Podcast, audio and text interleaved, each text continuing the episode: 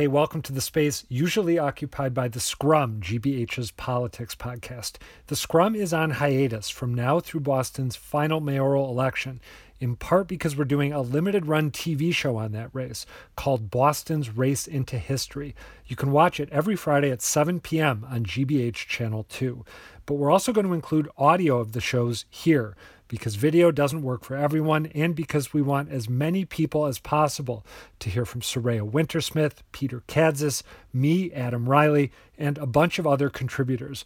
This episode focuses on how Michelle Wu and Annissa Essaibi George plan to tackle Boston's dearth of affordable housing. Take a listen, and we'll talk to you again soon.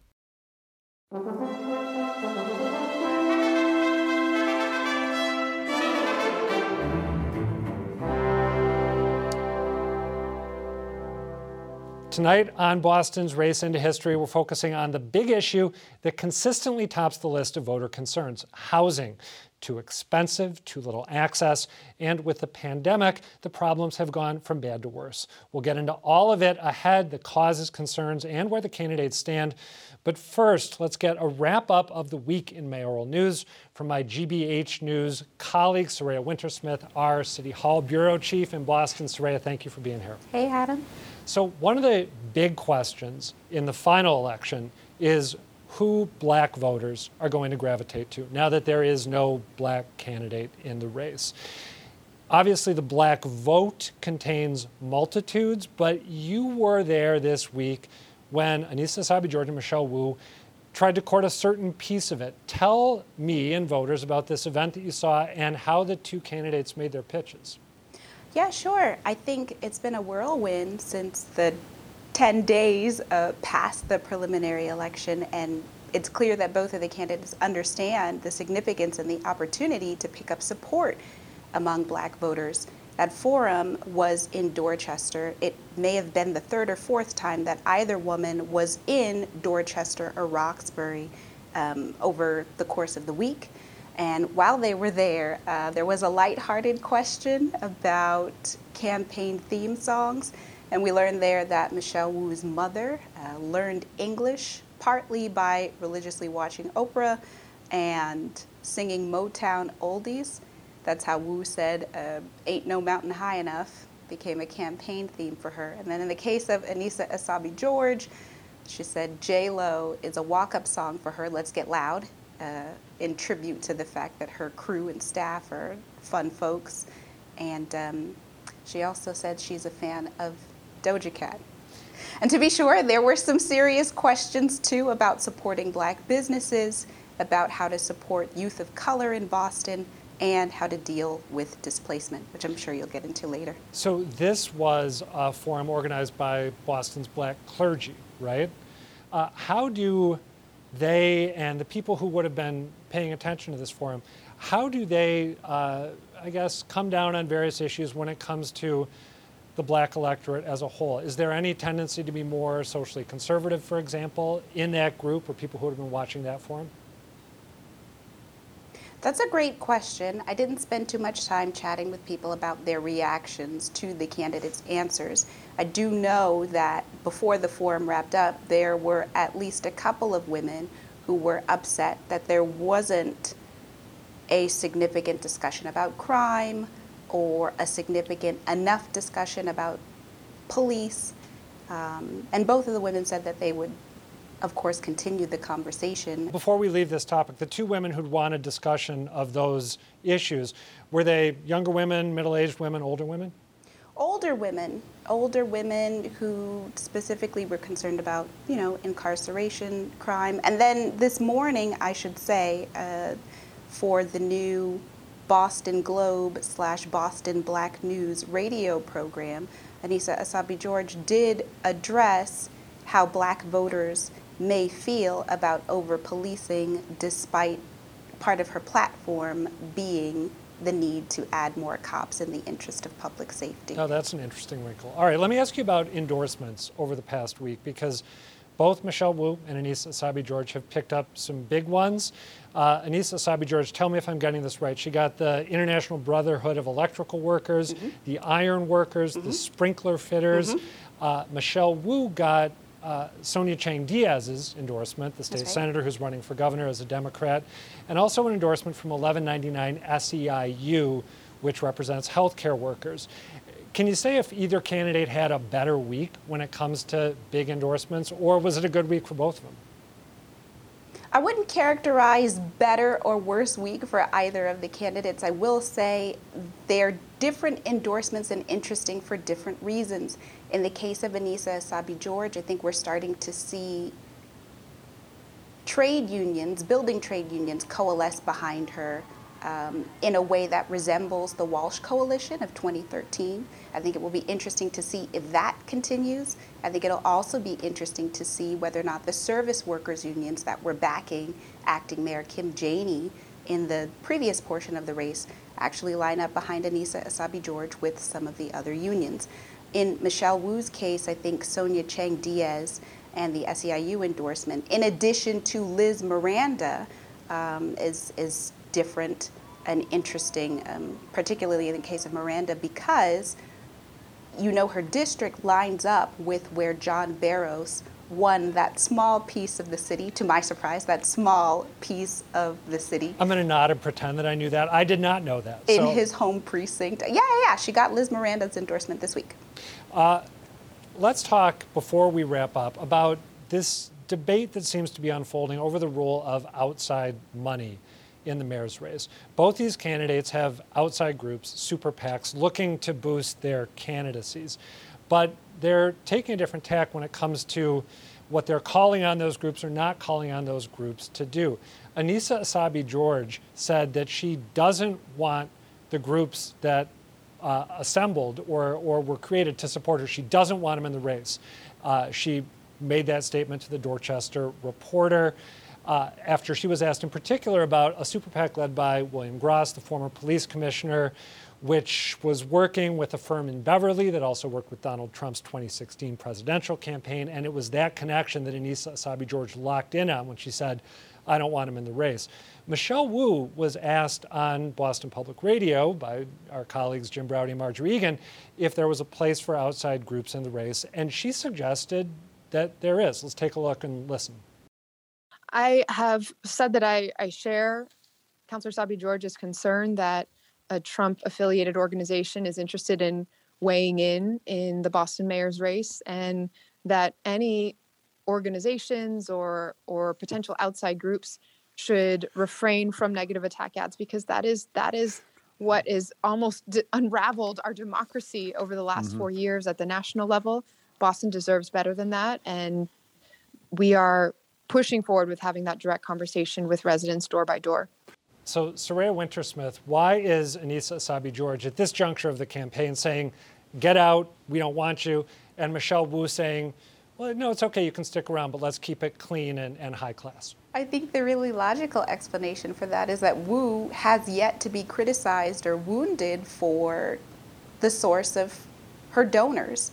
I think like you mentioned, having the Trump connections in that super PAC formed by our former police commissioner, William Gross, we've seen headlines that I think Essaibi George means to cut off any opportunity for criticism or further wounding um, as she goes in a head to head sort of competition with Michelle Wu. And Michelle Wu is just saying, keep it clean. She's not going to unilaterally disarm herself. It is a competition after all. That makes a lot of sense. And using the phrase Trump affiliated super PAC or something like that, just to remind people of what's being talked about. all right, Saraya Wintersmith, thank you for being here. Good to talk to you about this. Very happy to do it. See you later.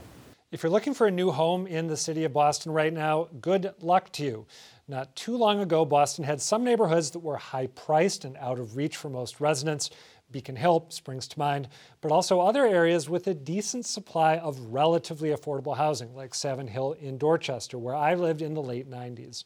These days, though, affordability is hard to come by no matter where you look. Right now, the real estate website Zillow puts the average home value in Boston at nearly $700,000 compared to 368,000 just a decade ago. And Realtor.com has the median list price for homes currently pushing 800,000. So, what are people of modest means supposed to do? Well, you bargain hunt.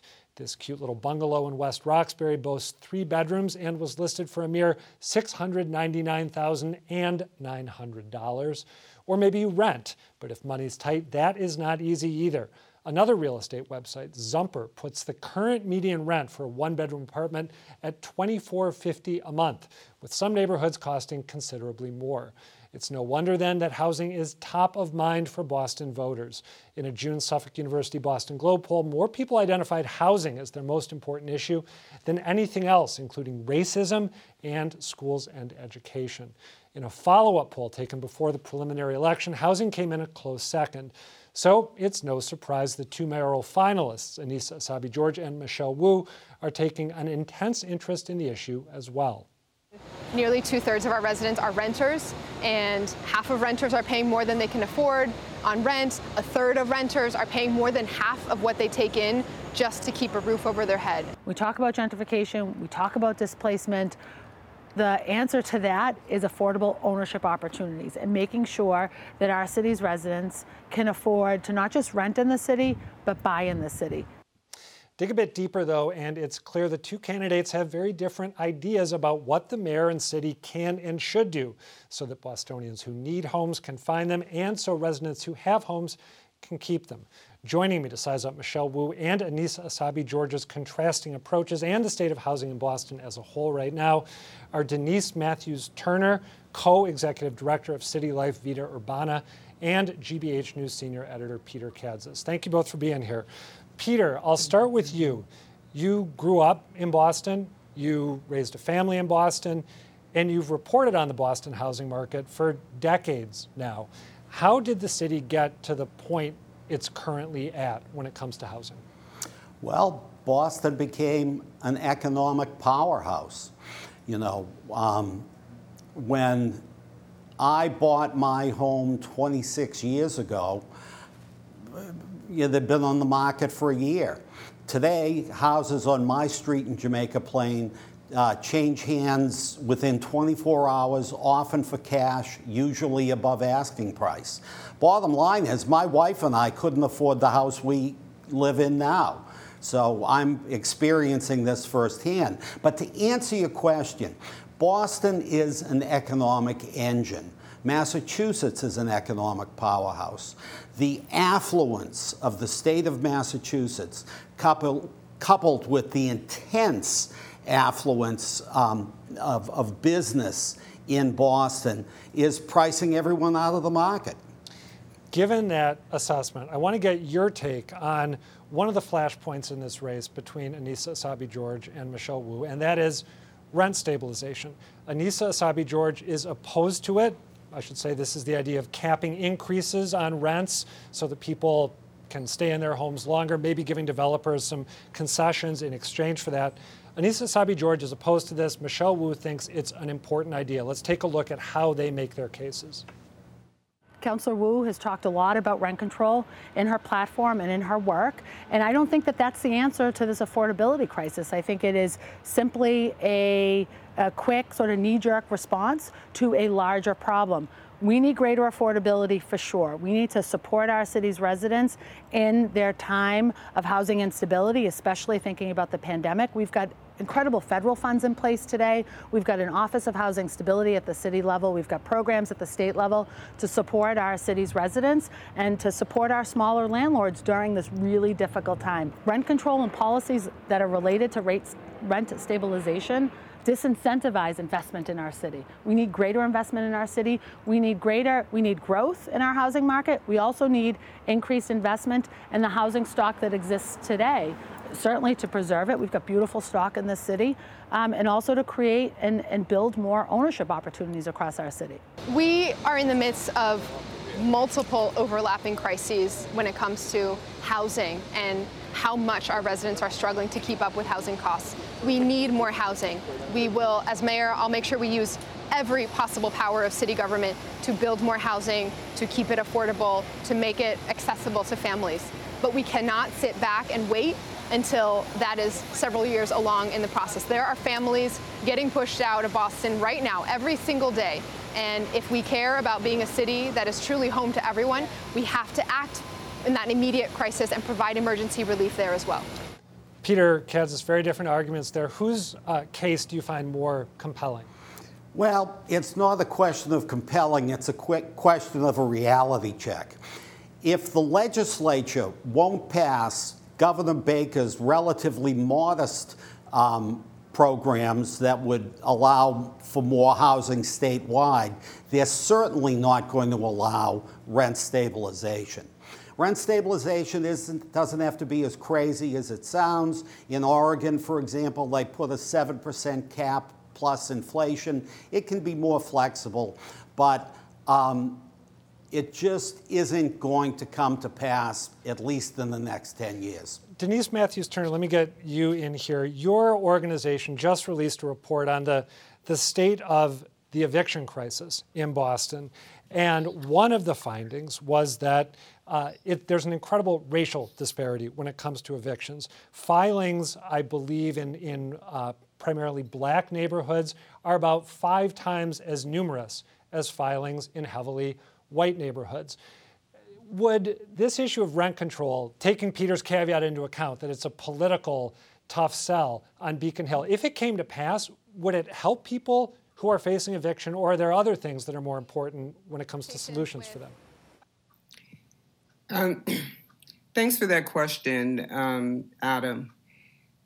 What we, I'm here to to speak to what our community says it needs.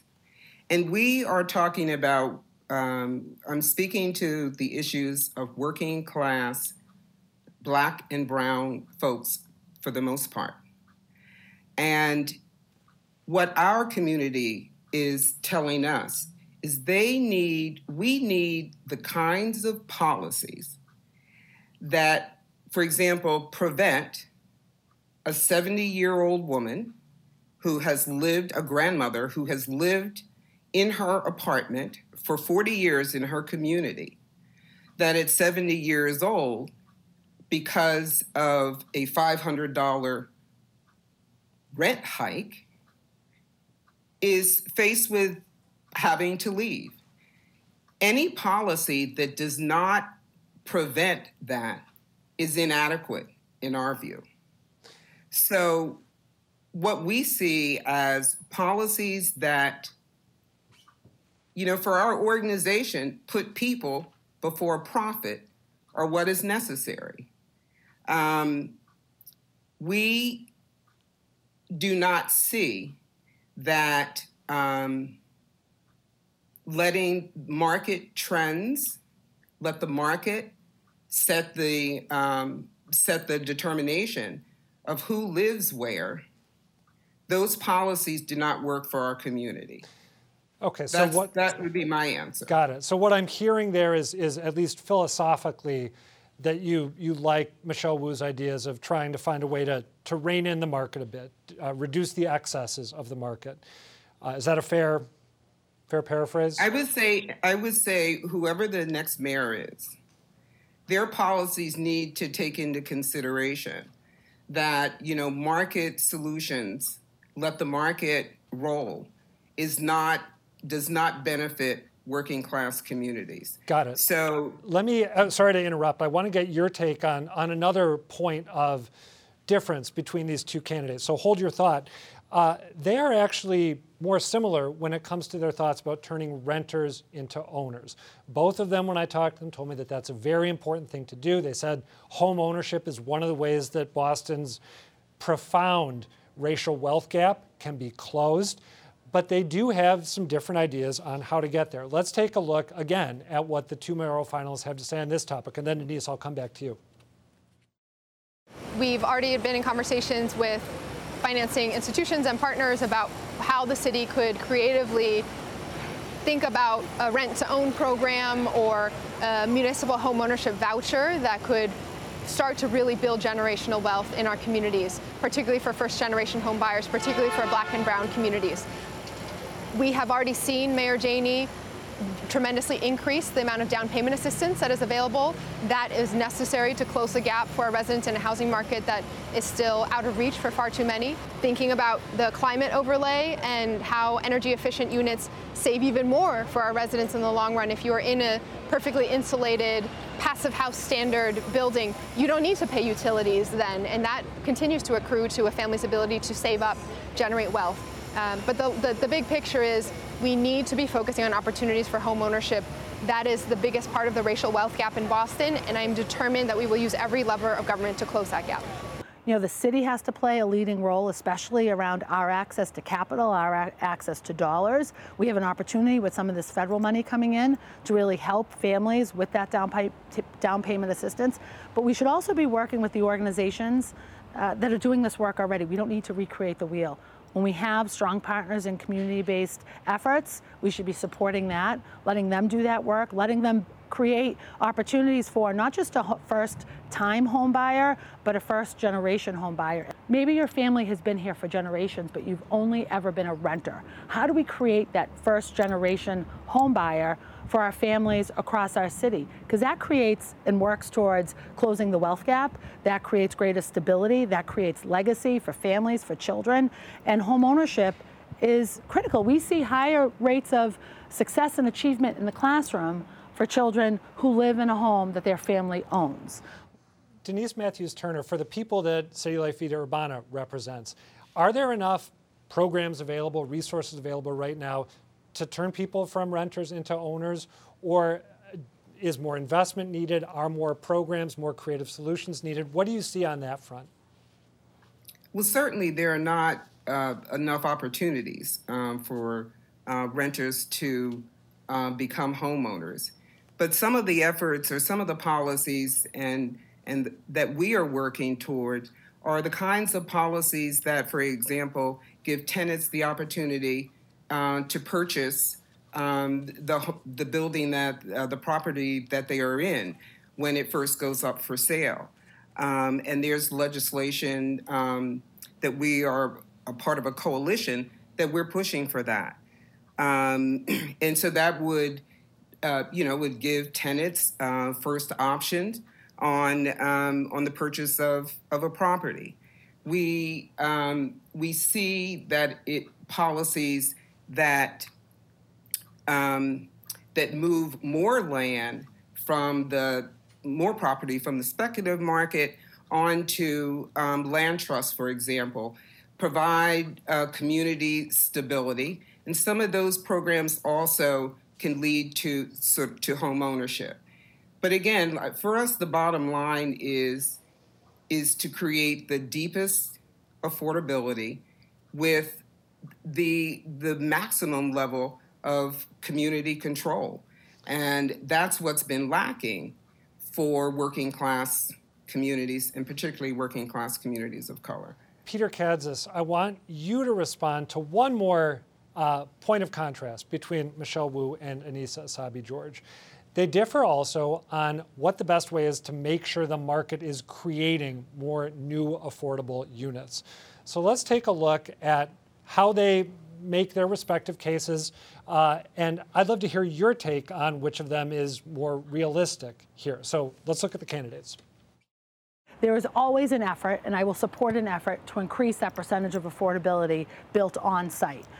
And as we look at that, where do we find, and it's a math formula, the sort of the sweet spot, the nexus point between the higher numbers of affordability and deeper affordability. But then also neighborhood by neighborhood, the AMI takes into account more than just the city of Boston. So in some places, places it's inflated, in many places it's not a real number. There's been lots of conversation to go to a Boston area median income, not just using the AMI, but also looking at each neighborhood. So breaking it down by zip code. We will never get to where we need to go simply by leaning on the private sector to do that work.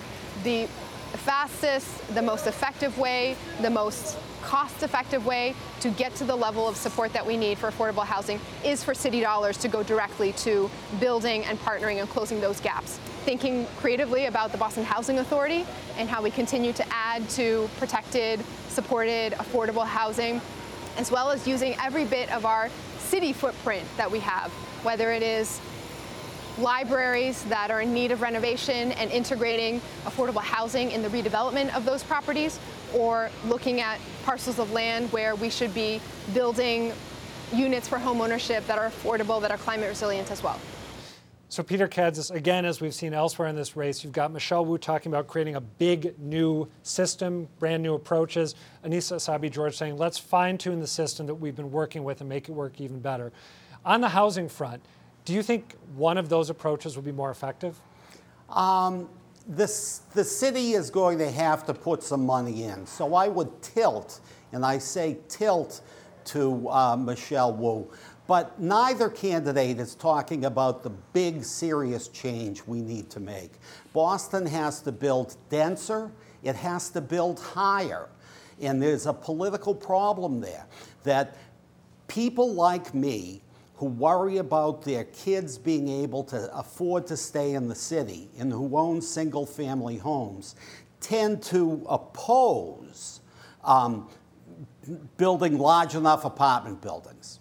You know, down on Washington Street, um, down the street from where I live at the intersection of Washington and um, uh, right before Egleston Square, there are two brand new five story buildings.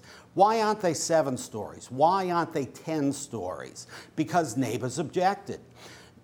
Boston's neighborhood are standing in the way of building the level of housing Boston needs to keep itself affordable. And that's a very radical and unpopular measure for a politician to have to carry. All right, we got to leave it there. Peter Kadzis of GBH News and Denise Matthews Turner of City Life Vida Urbana. Thank you for unpacking this stuff with me. Thank you for having us.